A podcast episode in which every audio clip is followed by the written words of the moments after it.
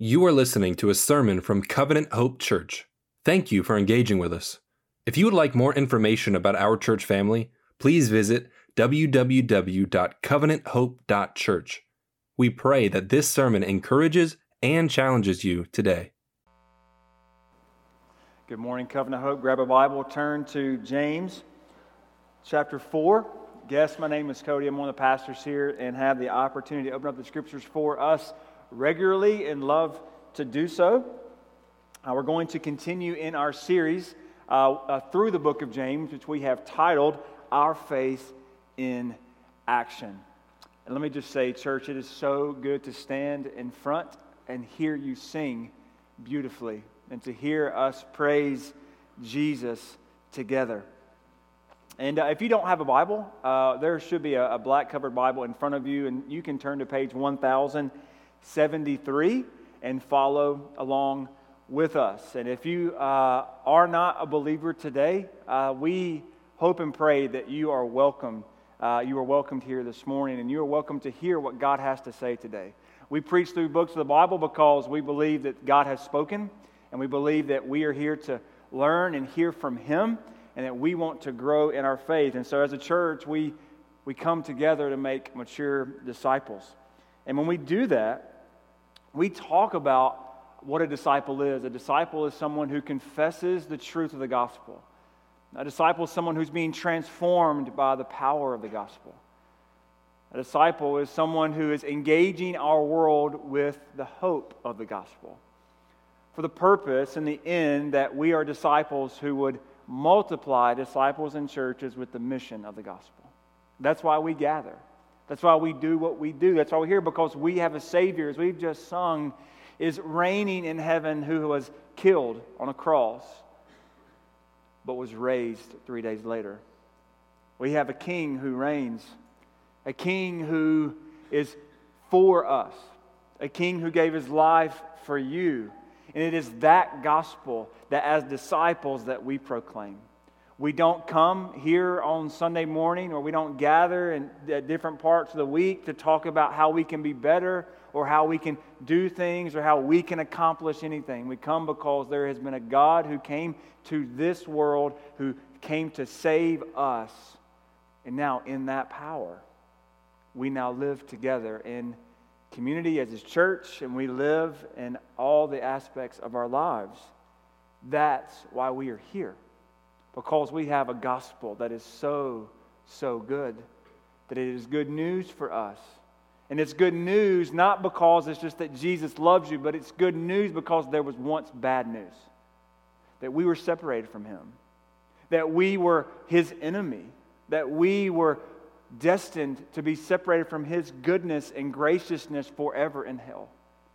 But we have a God who loves us. And James, he picks up in this gospel as he's writing to these Christians. Remember, he's writing to Christians. This is most likely the first book that's written in the New Testament. And remember that is this, these Christians who are trying to live out this gospel. It are these Christians who are trying to figure out how does the gospel change my life today? And so James, as he writes to them, as we pick up in chapter 4, in this, this second half of chapter 4, here's what we're going to see today we're going to see that James con- condemns the attitude of arrogance towards God's people, God's law, and God's will. And if you are a disciple today, we invite you. We invite you in the power of the gospel to live like this. Disciples must reject the attitude of arrogance through faith in God's character and sovereignty. Through faith in God's character and sovereignty. James is wrapping up the section on wisdom in the community of God. As we've talked about over the last few weeks, in this, this portion of James' letter, he's specifically talking about what does it look like? What does a wise community of God's people look like? And we talked about our words and our speech. We talked about conflict. We talked about lots of things. How do we love God together? And, he, and now, what James does is he brings up two scenarios for us that speak to how we love Him and how we love each other. And James shows us what faithful wisdom looks like. There is a godly wisdom in how we live and how we talk. There's also an earthly wisdom that could define how we live and how we talk. And so, James, as we look here, we must come to this and we must humble ourselves. We must humble ourselves. And so, as we look through the text this morning, we might ask the question what are areas we may be tempted to be arrogant in? Maybe we're arrogant today because North Carolina beat Duke yesterday in the final game of Coach K's career. Maybe just a little bit we can be arrogant. God had, as I was talking to Kim this morning, God has a sense of humor, doesn't He? That I can stand up here and maybe celebrate a little bit that that happened last night. Or we can come and we can humble ourselves knowing that, that there are lots of things in this world that uh, we can put our trust in, our hope in, and they don't matter. As much as I love watching basketball and Carolina play, it, it means nothing. It's in the, in the scheme of eternity, right? What are, what are the areas that we may be tempted to be arrogant in? What are, what are those areas for us? How do we reject arrogance today? How, how do we place the gospel in front of us and say, hey, Lord, help me walk in humility? I think there's an answer to that. This faith in God's sovereignty and His character, what it should produce in us is submission. That we trust Him, that we give our lives to Him, that what His Word says we do and how we live, and we, we trust Him with all that we are. It's faithful submission to God. That's how we reject arrogance. And so this morning, there's two actions to take in that submission. As we walk through the text, there's going to be two actions that we need to take together when we submit our lives in faith to our good God. So, number one, first action this morning reject the idea that you are the ultimate judge by submitting to God's law. And we're going to see this in verses 11 through 12. We come here into verses 11 and 12, and we see this idea of how we talk. And where it goes to is this idea of judging others. And so what we see here is that slander violates God's commands. Look there at verse 11. Don't criticize one another, brothers and sisters. So James gives a, gives a command don't criticize.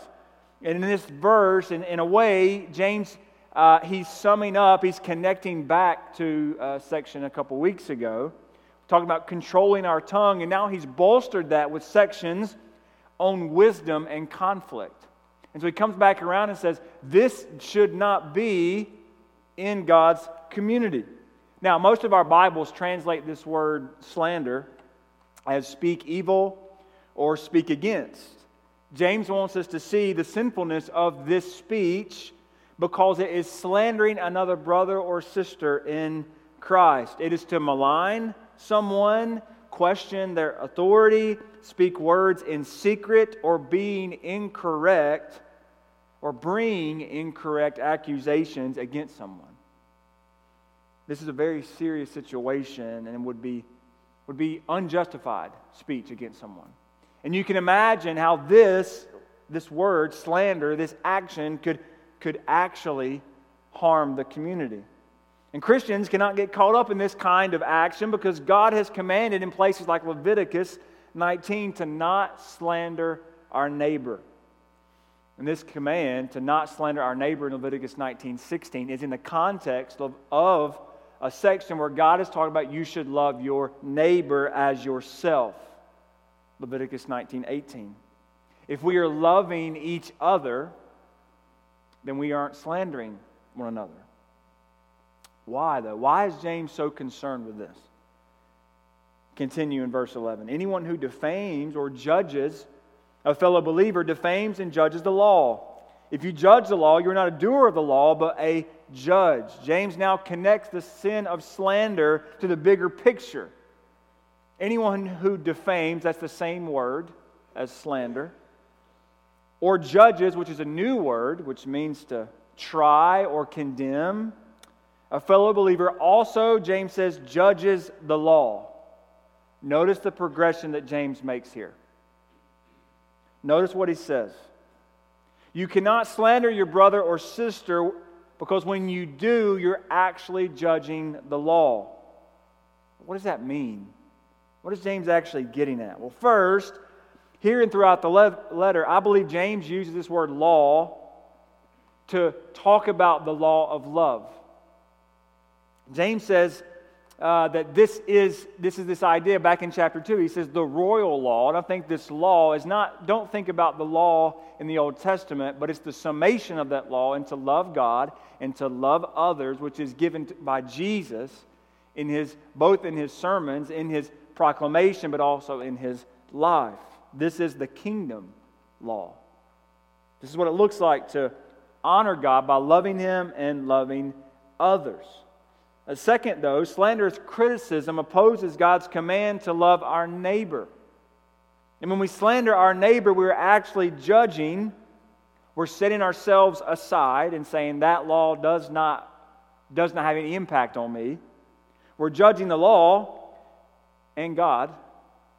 And we are making ourselves higher than the law as if it does not apply to us. Do you see the double standard here? Right? Hey, you, you can't do that. We may say words about someone, but we're actually judging the law. We call out those who reject God's command outright, but we are guilty of the same sin by elevating ourselves above God's law. We must reject, church, the temptation to elevate ourselves above God's commands. We must reject that. Right? We cannot pick and choose which commands we like to follow. Because all of us, whether we like to acknowledge or not, there are some laws that we're down with. You're like, hey, yeah, I like those. I like those. And some, some of them are like, yeah, I don't like following that one. But what normally happens? We want people to follow the laws that we want. You should treat me the way that I want you to treat me. Or when someone breaks, uh, breaks a command or is in sin, instead of actually coming and, and, and actually trying to to resolve that, we may begin to speak about it. And what we do is we, we show grace to ourselves, don't we? Right? Well, I didn't, you know, I, my motivation was this. We give ourselves a lot of grace here, don't we? But we don't give grace to, to others.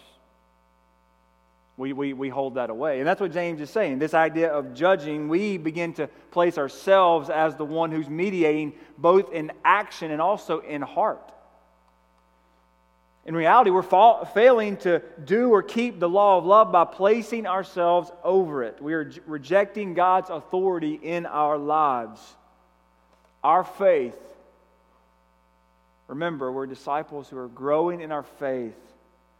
Our faith is tested by our obedience to the law, to God's commands. We cannot be placing ourselves over it. And when we take God's place as judge, when we choose which commands to follow. We put ourselves in the position of deciding which of them we really think ought to be followed, rather than letting the law shape who we are. Remember, the law was not given, right, to save Israel from Egypt. God didn't come to Egypt and give them the law. He didn't tell them, This law is going to save you. That's not what happened. When God came to Egypt for his people, he freed them, he saved them. And as they were now his people, as God would say, I, I, did not choose you because you were the mightiest people. I didn't choose you because you were the greatest. I chose you because uh, you are my people. And out of that now, this is how you, you're, you're called to live right? We don't have standards. We don't have this idea of loving God and loving others is not what saves us. It's because we are saved that we can even do this. Oftentimes we get this mixed up. We get this mixed up and think that I have to do all of these commands to be saved, when in reality, no, we have the opportunity because we are saved, we can live this way. Rather than let the law sh- shape us, we begin to place ourselves over it. A saved people reject arrogance because they have met the holy God of the universe. We know our stories, we know what God has done inside of us. Believe me, I know what God has done in my own heart. I think if we all begin to share today, we would begin to see that God has dealt with us kindly and mercifully and graciously. We must reject arrogance because we've met God. Not only does slander violate God's commands, judge, judging or judgmentalism violates God's character. Look there at verse 12. There is one lawgiver and judge who is able to save and to destroy. But who are you to judge your neighbor? But who are you to judge your neighbor? James explains that there is one lawgiver, meaning God is the unique and only judge in the universe. He has this role because why? He is the creator of all things. This is highlighted by James adding these words, right? He's able to save and destroy. Right? If we go to the court and we are judged by a judge, they don't have the power to save us or destroy us. They can sentence us. But, ju- but God is the, one, is the one true judge who can both save and destroy and judge us. The idea is that God is the final judge and will determine our ultimate spiritual destiny. He's the only one that can do that. And it's a part of God's character, it's who He is that sets him apart as creator judge.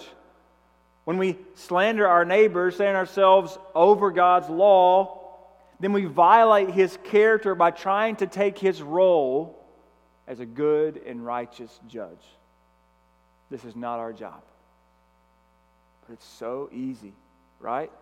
It's so easy to place ourselves in this fashion. James's rationale, his thought process for not judging stems from the character of God. By setting ourselves up as having the right to decide which laws or which commands ought or ought not to be obeyed, right? Our sins of speech disclose even a greater problem, right? Our sins show us that we're usurping God's role, which is in direct opposition to, you shall have no other gods before me. God is the one who establishes what is right. He's the lawgiver. Right? He's also the one who punishes the wrongdoer. He's the judge.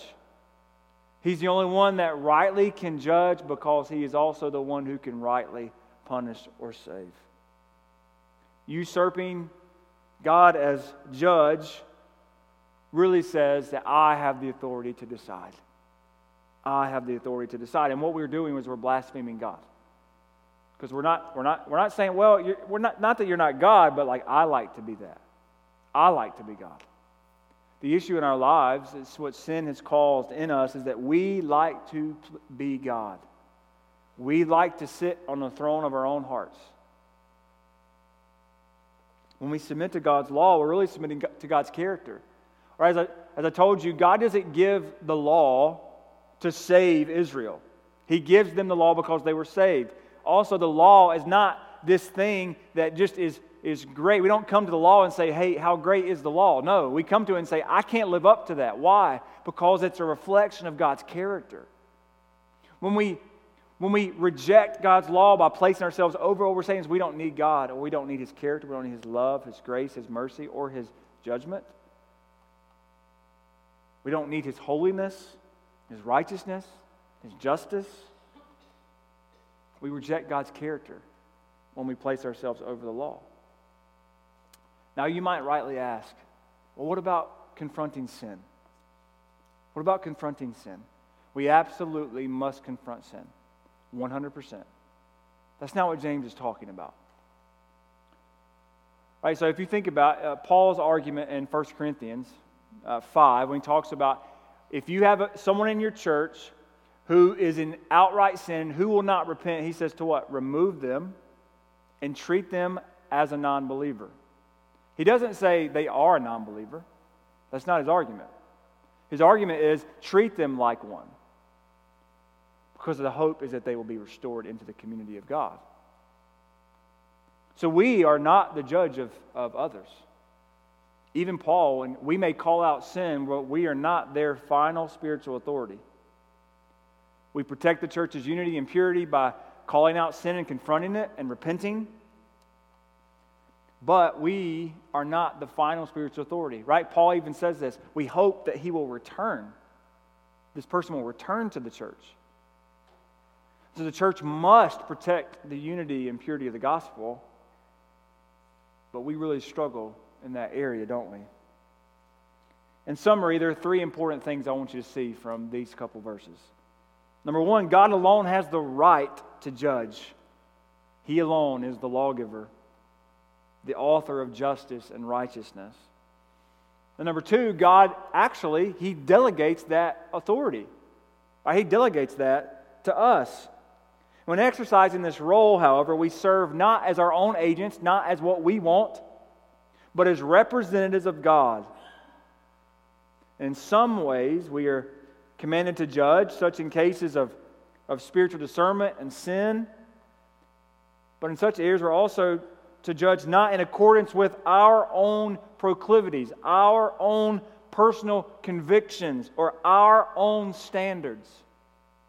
Why? because this is delegated authority. It's not ours. If, if you know what a magistrate is, the magistrate you know, does the paperwork and you know, sends, sends also the judge has said this, magistrate makes sure that happens. But the magistrate can't do what the judge does. And so what happens is we oftentimes we think that when reality we're signing paperwork, we think, okay, now I'm going to place myself on the judge's bench. And oftentimes we put our own standards there. Well, here's the problem, too. If we're really honest, we often judge inappropriately. When we use slander or misinformation for ulterior motives or seek what appears to our eyes to be good, we think it's good. We're doing more than sinning against our neighbor. We are breaking trust with God who has delegated that responsibility to us. And we, in fact, are judging ourselves. We demonstrate a lack of understanding of who God is when we allow ourselves to do this. This is why, we, this is why the church together has this responsibility, has this delegated authority. No one person can do this alone. Although we may be able to confront sin, we may call sin out when there's no repentance or when there's an issue, we bring others along with us, don't we? Because we're not perfect. And we're not all righteous, and we're not all knowing, and we're not all just. And so we, may we be a people who actually submit ourselves to God's law in a way so that we can reject arrogance, say, hey, here's what's true. May I not judge someone's heart. The, David, who's not here today, I, I appreciate this example. What, how we talk about being, being we judge someone, we confront them, versus judgmentalism is this. Someone's in a ditch, and as we walk by, we oh you're in a ditch and now I'm, that's funny now that's you know hey you know you're all messed up i'm going to leave you in the ditch that's what judgmentalism is but being a judge is oh i recognize you're in a ditch and so let me come help you get out of that ditch. That's the difference. One is restorative and one is to make fun or harm of someone. As disciples we must reject that we're the ultimate or sole judge by submitting to god's law his very character, so that we may become the people that he wants us to be. Second action we need to take today reject the idea that you are the ultimate planner by submitting to God's lordship. Reject the idea that you are the ultimate planner by submitting to God's lordship. We're going to see that in verses 13 through 17. We are not in control. And James is going to show us this we must consider our worldview. Look at verse 13. Come now, you who say, Today or tomorrow we will travel to such and such a city and spend a year there and do business and make a profit. James uses this, this expression, come now, to call us to listen and heed his words. He wants us to lean in and hear him when he talks about this is what it looks like to submit ourselves to God. He points his comments to you who say. There's a certain group of people who, those who say these things, it would have, would have been someone in the church family. It would have been someone who professes to be a Christian. It's also this idea, those of you who say these things, shows us that what we say reveals what we believe. Our words reveal our heart. James is going to confront these, these words and he's going to ultimately confront these, this worldview. Well, what words were they saying? Well, they were saying today or tomorrow, meaning that they were deliberately planning for the future. They were confident also in their plans. And they believe that they will be accomplished, and there is no reason to worry. No reason to worry. And it's, it's this worldview or belief that James confronts. He says that these planners, these travelers, believe that their plans will take place, and that they are so self confident that they don't trust in God and that they're arrogant, that they believe they have everything under control. Believing we are in control of, of our lives and the ultimate plan does not match the worldview of a faithful disciple. Believing that we're in control does not match the worldview of a faithful disciple. Why? Because ultimate control in this life is an illusion. It's an illusion. You are not in control. But there are circumstances for, for many of us that makes us feel like we're in control. Right? Our jobs, the money we have, the stuff we have, the decisions that we get to make. It makes us feel like we're in control, doesn't it? It makes us feel like I have, I have everything that I need. I don't need anything. I get to make the decision to go to work tomorrow or to take a vacation or to take my family out to dinner.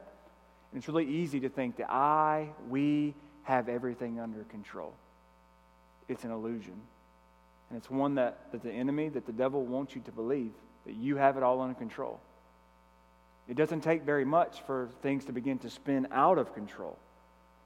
Look at how this played out in verse 13.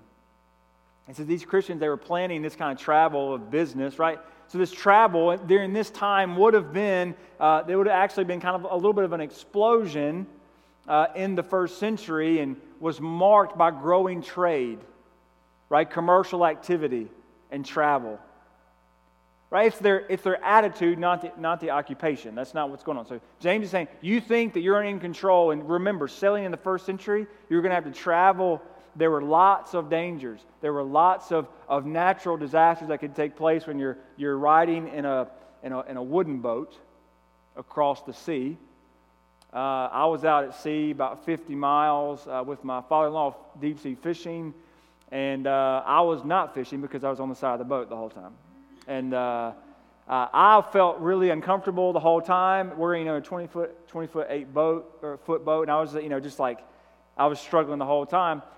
But I would even bo- even be more in trouble if I was on a wooden boat. Think think about the the things that we even have now that would say, yeah, we're safer but these folks were traveling. There were lots of dangers for them. But they were like, no, we got this. We're fine. But they also say we're going to spend a year there, right? They think that they're going to go and they're going to live and there's going to be no trouble. they're going to do business. This is the activity. This is why they travel. And they're going to have a profit. They're going to make a profit. This is the result. Now, let me be clear James is not condemning a profit, he's not condemning that. What he's con- condemning is the, the, the idea that that profit is the sole reason for the future. This is why we live. This is what we live for.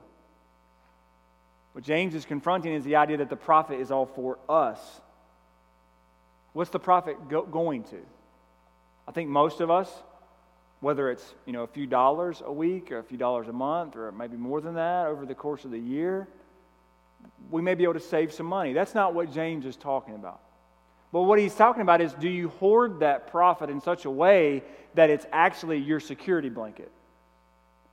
We are people that, yes, we should plan for the future. We should save for the future. That's not, that's not what James is talking about.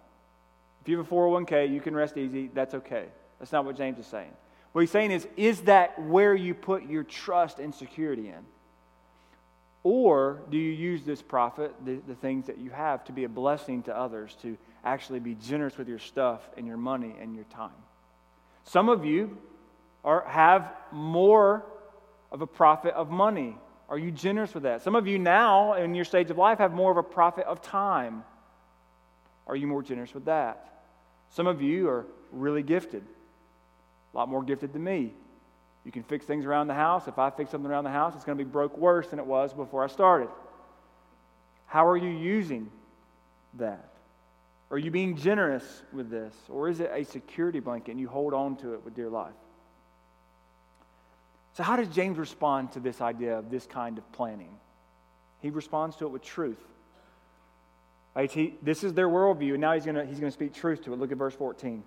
Yet you do not know what tomorrow will bring, or your life will be. For you are like a vapor that appears for a little while, then vanishes. It's really hard to get at what James is, is doing here in the text. That this, for some of our translations, it may say yet. It's really trying to communicate this question How can you, as limited as you are, believe that you're in control? How can you presume to determine the future? Your life, my life, our lives are like a vapor. They're a mist. They're like in the cold when it's 20 degrees outside and we breathe and you see it for a second and it's gone. That's what James is saying. It's gone. The, that our life is fleeting, it's fragile. We know how quickly it can go. Many of us in the room have lost loved ones. We know how quickly life can be taken. So many things can happen. Proverbs 21, uh, 27 1 says, Do not boast about tomorrow, for you do not know what the day may bring. And Job says in chapter 7 and verse 7, he says, My, my life is a breath, saying the same things that James does. My life is quick. And Jesus, he taps into this idea as well in Luke 12 when he gives the parable of the rich fool, who this rich person, they, they store up, they have grain houses and they store up all these things, and he goes to travel and he dies. And he's not able to actually spend any of the things that he accumulated. It didn't matter that he saved them up. He, as, as we know, he couldn't take it with him. And so James rightly brings the traders, the businessmen, the travelers back down to their proper place in the world as creatures and not creator. Do you see the absurdity to try to plan your life with no regard to who God is or what God is doing? Do you see the arrogance behind that? To believe that you can plan it and God not be in control. It does not make any sense. This should create humility in us. It really should. The humility that is, is helpful, right? James hits this back in chapter 1. Recognize that all these things come from? Right, they come from an idea that we're not submitting ourselves to the Lord and we think we know or that we have everything under control. I, I personally struggle with this. Right? I know that God is in control mentally, and even in my heart, I believe that. But I struggle to see or hear or listen to the ways God has provided. Right? I struggle to make Him real and tangible for my own family. As we pray at night now, I try to think about what are the things God has provided today? And what are the things that He's given us? And what are the things that we have that He is the only reason that we're in this position? Again, the, the illusion that we're in control is really, really powerful. But if we would, would sit and pray and acknowledge this is all that God has given us my home, my family, the food in my pantry, the cars I drive, everything has been given by God. And if I fall into the temptation to believe that this is somehow something that I've done, then I'm believing exactly what James is condemning. I struggle with this. God showed me, has been working on me this week. I, um, I, I kind of wish it would have been a different week, but that's okay. Uh, that uh, Ash and I are trying to save. We're trying, we have some things that we want to do and things that we're trying to prepare for the future for. And, and, and, and I'm preaching this, and God said, You think you're going to save that? There you go. Here's the, the pest bill, and here's the, the, uh, the car registration bill, and here's other things that, that you're going to have to pay for. If you put your security in these things, then I'm going to take it away. If you think that because you say this certain number every month that you're in a good place, I'm going to take it away. I don't know if God is doing that per se, but what I'm seeing is that maybe, maybe just saving this amount of money could be an idol in my own life. What's that idol in your life? today? What is God trying to show you to say, look, I, let me open my arms and let me walk in what God has for me and not, let me hold it and close it to what God is doing? Look for ways to talk about what God has provided you. Show your family. Talk to your spouse. Talk to your kids. If it wasn't for God, this is we wouldn't have this. I'm so thankful that we, because of James' words, can show our families look at what God is doing. Look at what He's given us. Now may we use it for His kingdom. Show them that God's in control. But when we reject this idea of being the ultimate planner, we also have to consider God's will. Look at verse 15. Instead, you should say, if the Lord wills, we will live and do this or that. Instead of believing that we have everything under control, James tells us to trust in something specific in God's will. Instead of being arrogant, we were to respond in humility to God's will. This is what faithful disciples do. Instead of saying, I plan this or I'll do that, say, Lord willing, I will do this or that. Remember, our speech declares the attitude of our hearts. Even this one phrase, Lord willing, or if the Lord wills. Right? We believe that God is sovereign. As a church, we believe that God is in control of all things. And, and there's some good discussion about what that looks like in the Christian's life, but at the very least, these three things are there. God is in control of all creation. At all time, through all points of history, God is in control. God's also in control of human history. Right? He's been working and he is not he has not stayed away from us. He's working in the midst of all these things. He's also worked in redemption. Right? God is sovereign over his plan of redemption, meaning that God, in the fullness of time, sent Christ at the proper time to die for you and me. God, also knowing who we are individually and collectively, knows knows us. He knows who we are. And so he is in control of all of these things. We believe that our God is sovereign. So, how does that play itself out? I'm not sure how many of you have, have heard this phrase. You, you may, you, the phrase, Lord willing. I don't know if you try to use it regularly. I first heard this uh, at my first year in college. Uh, I was at a Bible study, and this, this man uh, who was faithful and godly, you know, he would always, you know, we talked about having lunch together, and he'd say, Lord willing, we'll have lunch on Tuesday. Why, why does he say that? I knew what he meant. Like, I knew in my head, I, kinda, I knew what he was trying to say. I think I was convicted by that. That he is saying, look, whatever the Lord wills for tomorrow, I may plan it, but for whatever the Lord does, I will be there. So, as I felt convicted, I think that helps us understand a little bit what James is getting at. This phrase was a first century phrase. It was used, it would say, uh, if God wills. Well, I think uh, James probably baptizes it when he says, if the Lord wills, because that was a distinct Christian phrase. Right? Caesar was Lord. But what James says, no, Jesus is Lord. And if, if God wills, if the Lord wills, then we'll walk in this. I think he baptizes that phrase. But also understand, this phrase is not some magical incantation for us to rightly order our lives or rightly order our words. Right? Words reflect our heart, but words don't always make our hearts believe rightly. Therefore, we must not mindlessly repeat it. Right? It must not cause this idea of determinism in our lives that, well, I have no responsibility, just whatever God wants. That's not what James is saying either. It doesn't excuse us from our actions or our sins. It must convict our hearts of God's sovereignty. Our lives are in His hands. So, how do we do that? How do we actually from go from words to actually embracing this? Well, it should force us to evaluate our planning from a biblical perspective. Where's my life heading? What would God desire from me? To grow in godliness and sanctification? Does this, does this path help me grow in godliness? Whether it's for my kids to go to, to a certain school, or do I homeschool them, or do I decide something else? What helps them grow in godliness? Which can be lots of things. For our, our family, where should we live? What's the best place? What's the opportunity? What can we do to most help us grow in godliness?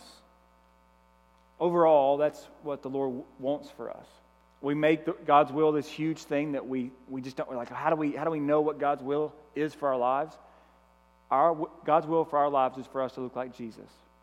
And now there are other details that, that we may not know, and there are other things going on, but we can trust Him. And I think God's will is big enough for us to handle making a decision. Because if it, if it wasn't, then He wouldn't be God. So pray about it. Submit your life to that. Here, here's how this should look we should submit our, our, our lives in the planning of this. Right? Through prayer, we should pray to God. Would you be very clear about what you want? There have time, been times in my life where I've said, Lord, I have no idea what to do. I am not wise. Please help me. Also, I've said, please shut the door. If this is not what you want, shut the door and make sure that I don't go in this direction. We should also submit ourselves to God's Word. If we don't know God's Word, then it's going to be really hard for us to understand God's desire for us. We also should, should do this in community. Right? Remember, it's really easy to speak by ourselves. We should do that in community too, as, as the church. We also should plan our lives together with other people who can speak into our lives. We live in a culture in a day where it, you're just told that just you do you.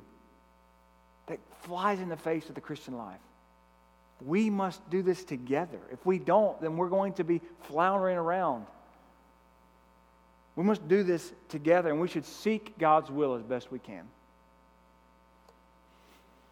So finally, as James is he's, he's kind of landing the plane, when he's talking about this idea of rejecting the idea that you are the ultimate planner, we have to consider God's word. Look at verse 16 and 17. But as it is, you boast in your arrogance. There it is. There's the root problem.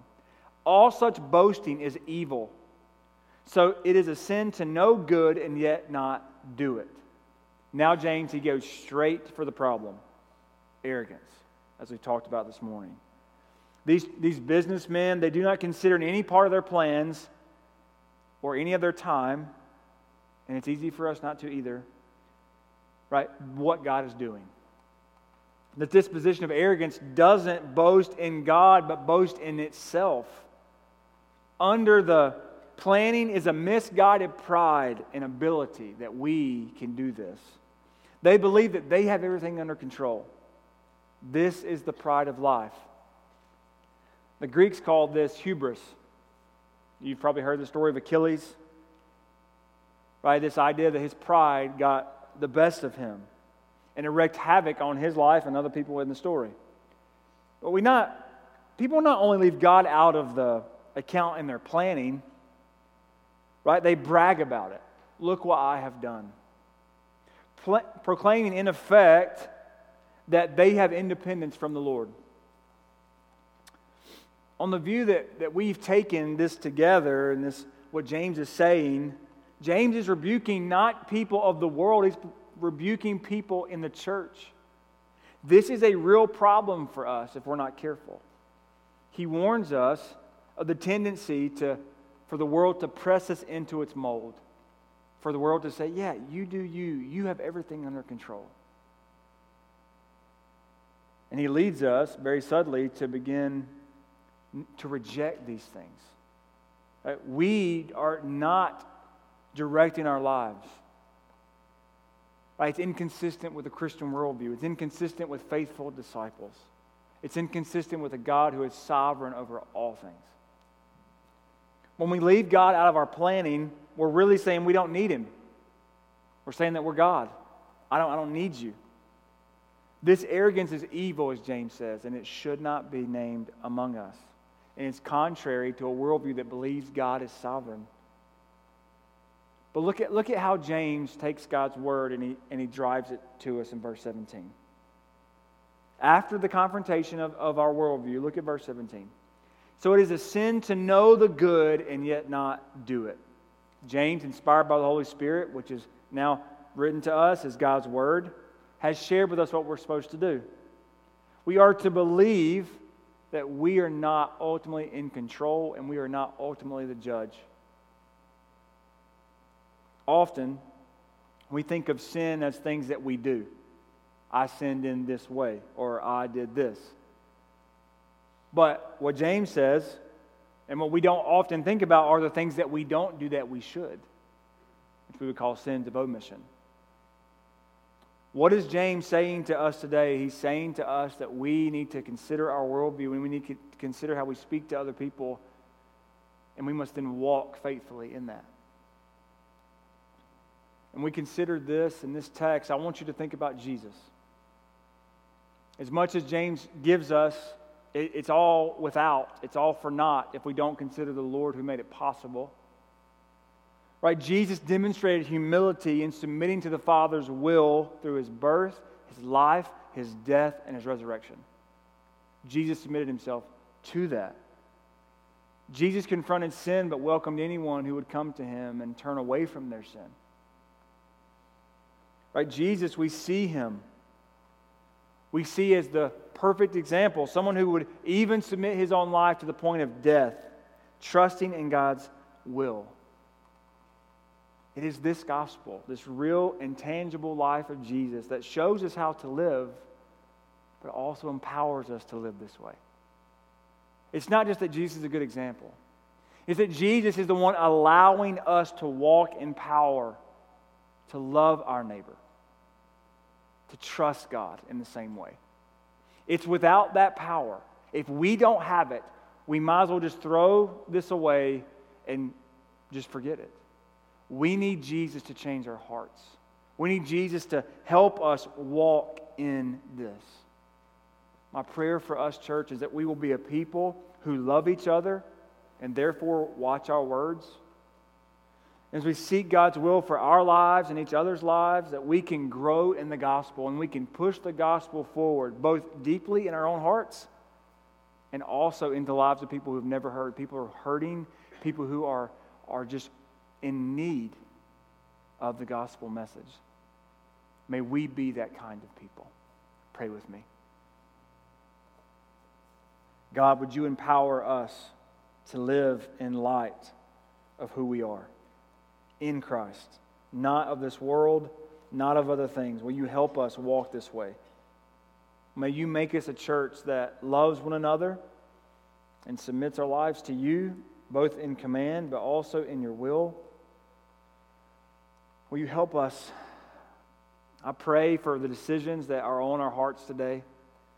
Would you give us peace about those decisions that we need to make and as we plan, not to make our own lives better, not to, to sit on our own thrones, but to, to grow in godliness, to help our families grow, to shepherd them, to walk with them.